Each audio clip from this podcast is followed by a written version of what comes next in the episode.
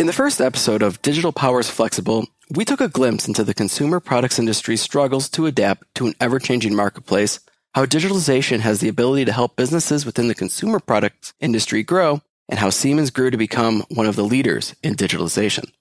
Just like on our previous episode, I'm joined with Suzanne Kopcha, who is responsible for industry strategy for consumer products before joining Siemens, and Alistair Orchard, who has been at Siemens now for almost 20 years and was one of the first people who defined the company's so called digital enterprise portfolio. And I'm Steve Hartman with the branding and communications team. Now it's time to discuss some solutions and technologies which cater towards the market's need to create individual and sustainable solutions. My first question here is for Alistair. So we've talked about digitalization and we've talked about consumer products. How does digitalization unlock the solutions to these challenges that consumer product manufacturers face?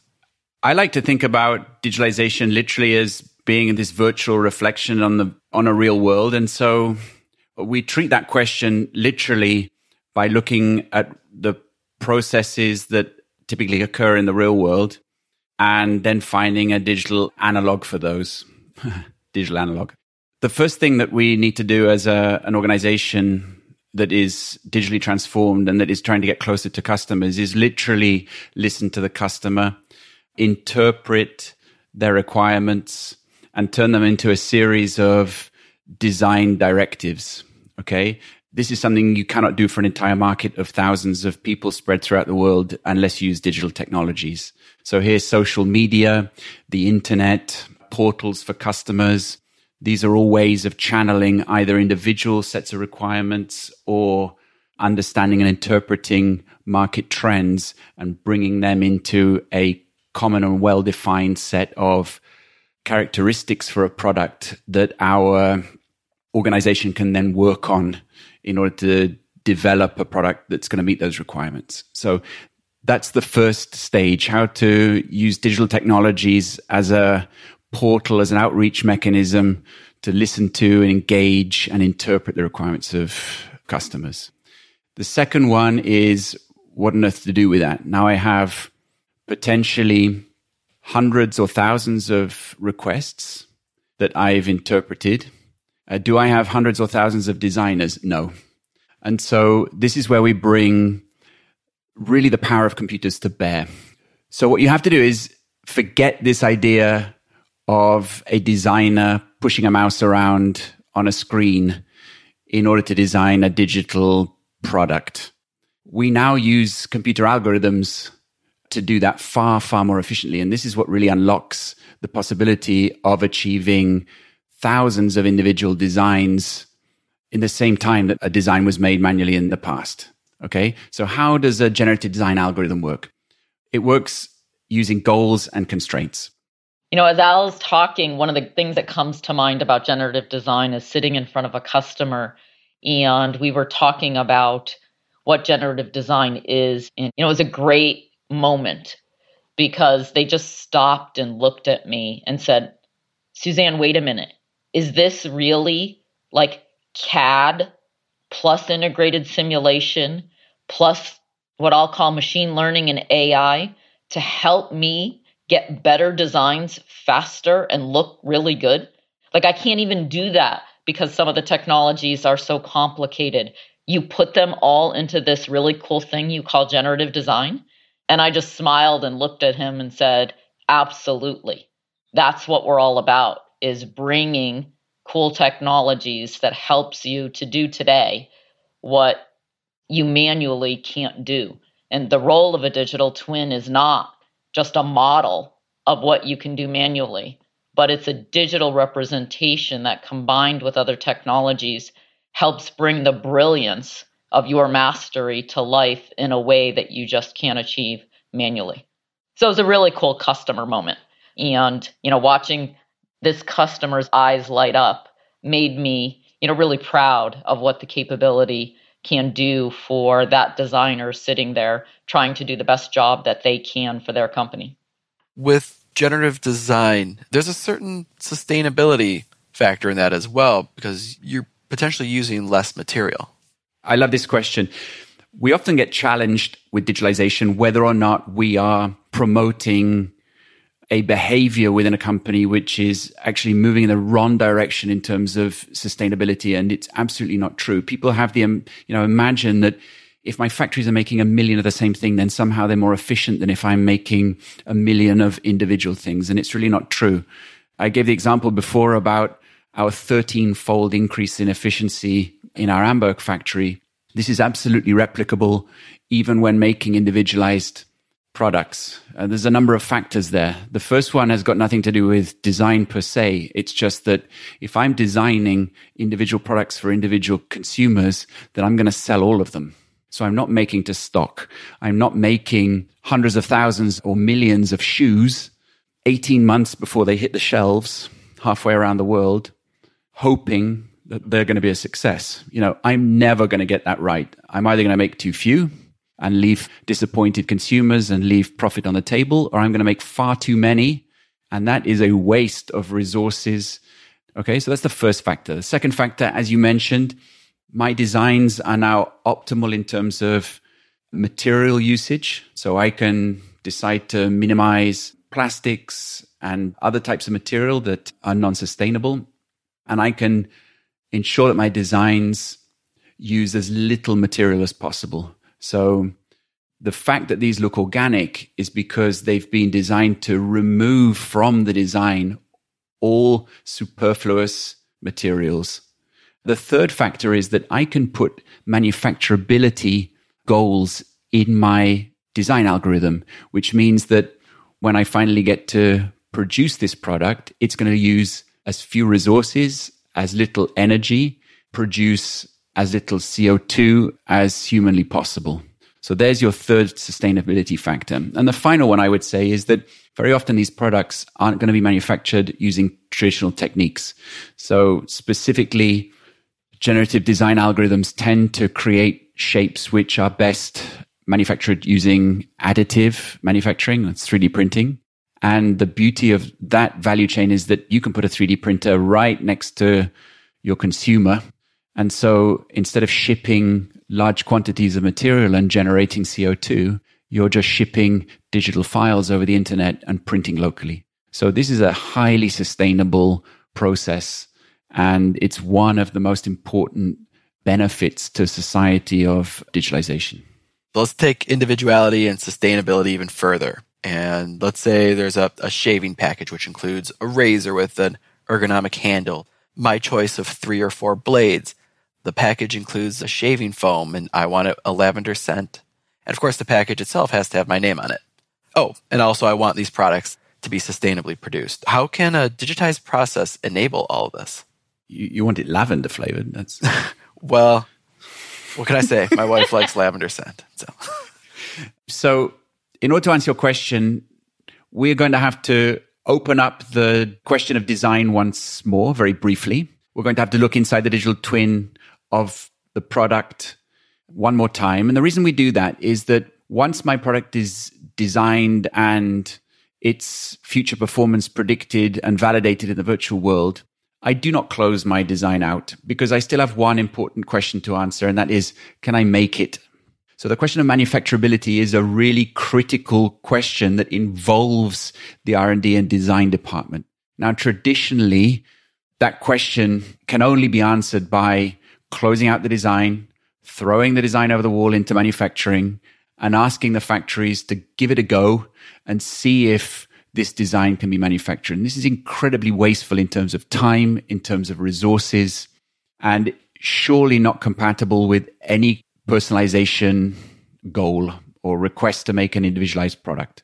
So, what options does a manufacturer have when it comes to manufacturing that product while also finding the most efficient way to do so?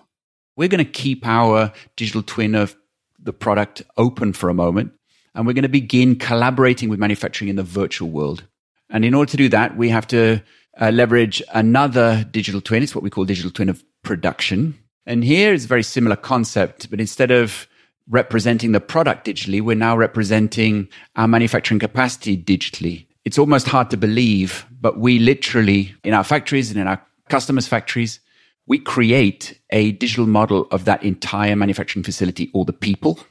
And those people, we can even scan in the people. So we've got tall people and not so tall people. And, you know, every shift is characteristic of the different people that you'll find on the shift. We represent all of the machines with their capabilities, robots with their end effectors and their highly flexible manufacturing capabilities, logistics processes. And before we close out the design of the product, we ask our designers to give that product to the virtual factory in order to see if it's manufacturable. We use generative design again to allow all of those manufacturing resources to get their hands on that design and work out the best way of making first each individual element and then the overall assembly. If we find areas of difficulty in manufacturing that could be improved by tweaking the design, that's exactly what we do. So this is a closed loop iterative process again. Our generative algorithm is going to adjust the design by iterating one or two more times in order to resolve those manufacturing issues. And finally, our design is going to be closed out.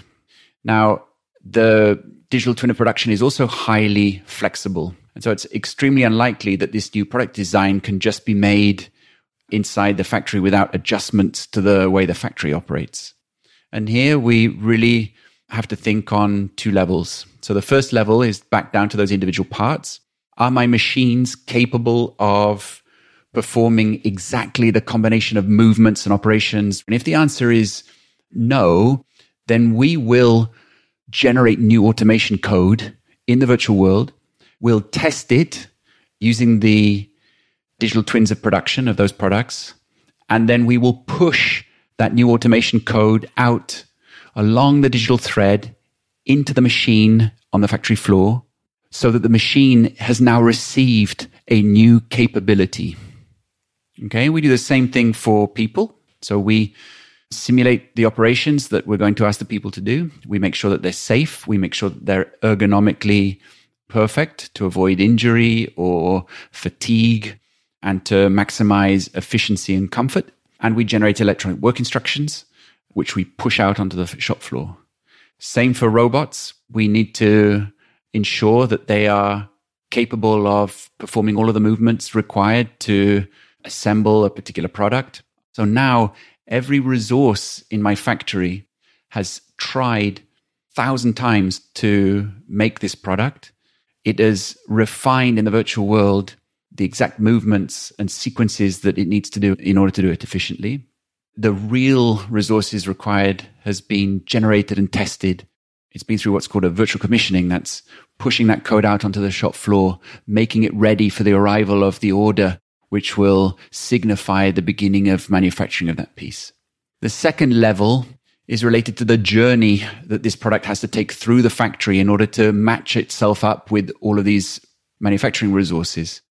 Most factories today are set up with completely fixed manufacturing routes. And this is what renders them inflexible. This is what makes them capable of only making one type of product at a time. But by liberating the production logistics within a factory, by allowing each route that a product takes to be optimized in the virtual world and then executed individually on the shop floor, suddenly our factory has gone from making millions of one thing to making an eclectic mixture of products. So back to Steve, your question, this combination of products that's been made in my factory, now each one of those parts has to make its way. And this is a highly autonomous concept. They need to find their way to the packaging line. And then we use artificial intelligence to render the packaging of this never before packaged combination possible.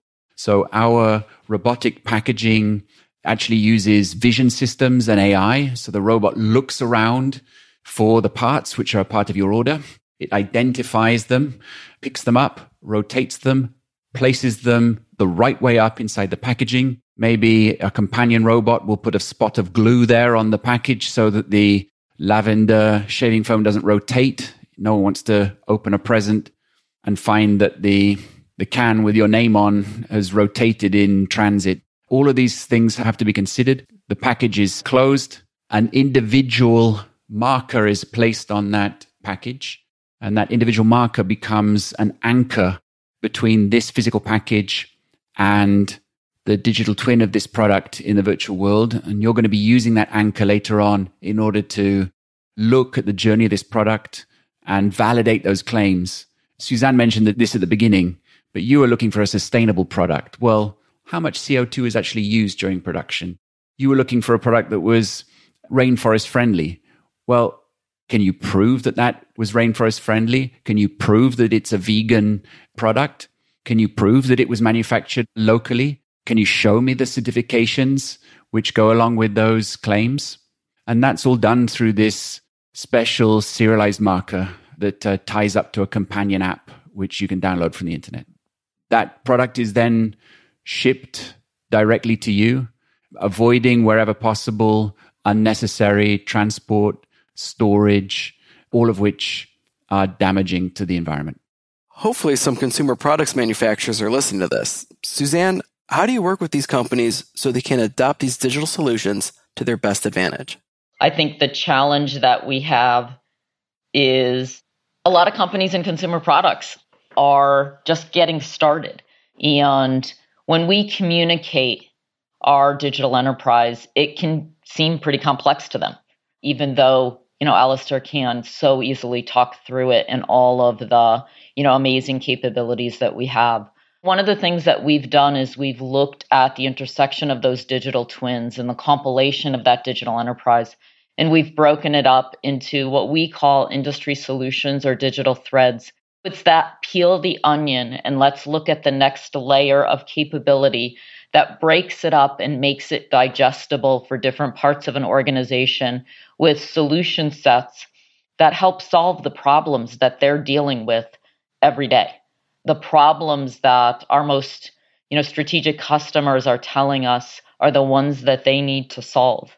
So I think it could be really valuable to take a step back and step through the story that Alistair just told us and talk about each of those threads, there's actually two more. I call them the bookend threads at the beginning and the end of the design and manufacturing process that become critical to our whole story.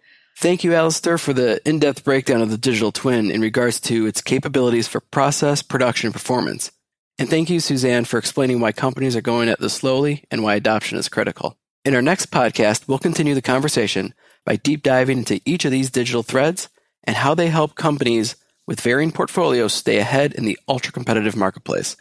Thanks for listening to episode two of the Digital Powers Flexible podcast.